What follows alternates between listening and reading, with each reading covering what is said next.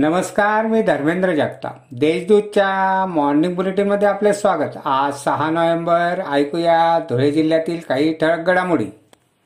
धुळे येथील कल्पतरू सोसायटीतील घरफोडीचा चोवीस तासाच्या आत उकल करण्यात चाळीसगाव रोड पोलिसांना यश आले. पोलिसांनी चोरट्याला अटक केली असून त्याच्याकडून दुचाकीसह साठ हजारांचा मुद्देमाल जप्त करण्यात आला आहे.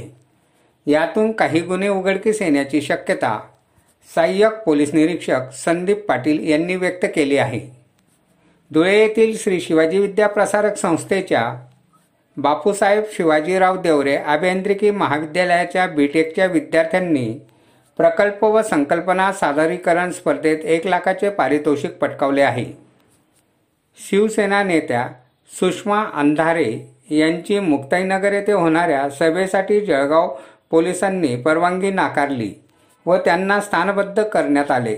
याचा धुळे शिवसेनेतर्फे निषेध व्यक्त करण्यात आला व याबाबत जिल्हाधिकारी शर्मा यांना निवेदन देण्यात आले.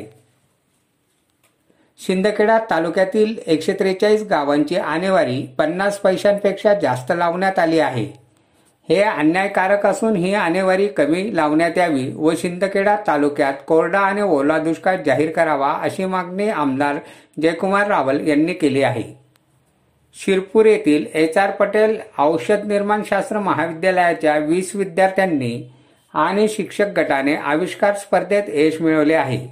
विद्यापीठ स्तरीय फेरीसाठी त्यांनी स्थान निश्चित केले आहे. या विद्यार्थ्यांना पासष्ट हजाराचे चार पारितोषिक मिळाले आहे. अक्कलपाडा प्रकल्पावरून धुळे शहराला पाणीपुरवठा करणाऱ्या योजनेचे काम संत गतीने सुरू आहे. या स्थितीतच ते काम राहिले तर पाणीपुरवठ्याला आणखी सहा महिन्याचा विलंब लागेल अशी चिंता जिल्हाधिकारी शर्मा यांनी व्यक्त केली. अशा आहेत आजच्या टळक घडामोडी. सविस्तर बातम्यांसाठी वाचत राहा देशदूत आणि ताज्या बातम्यांसाठी भेट द्या.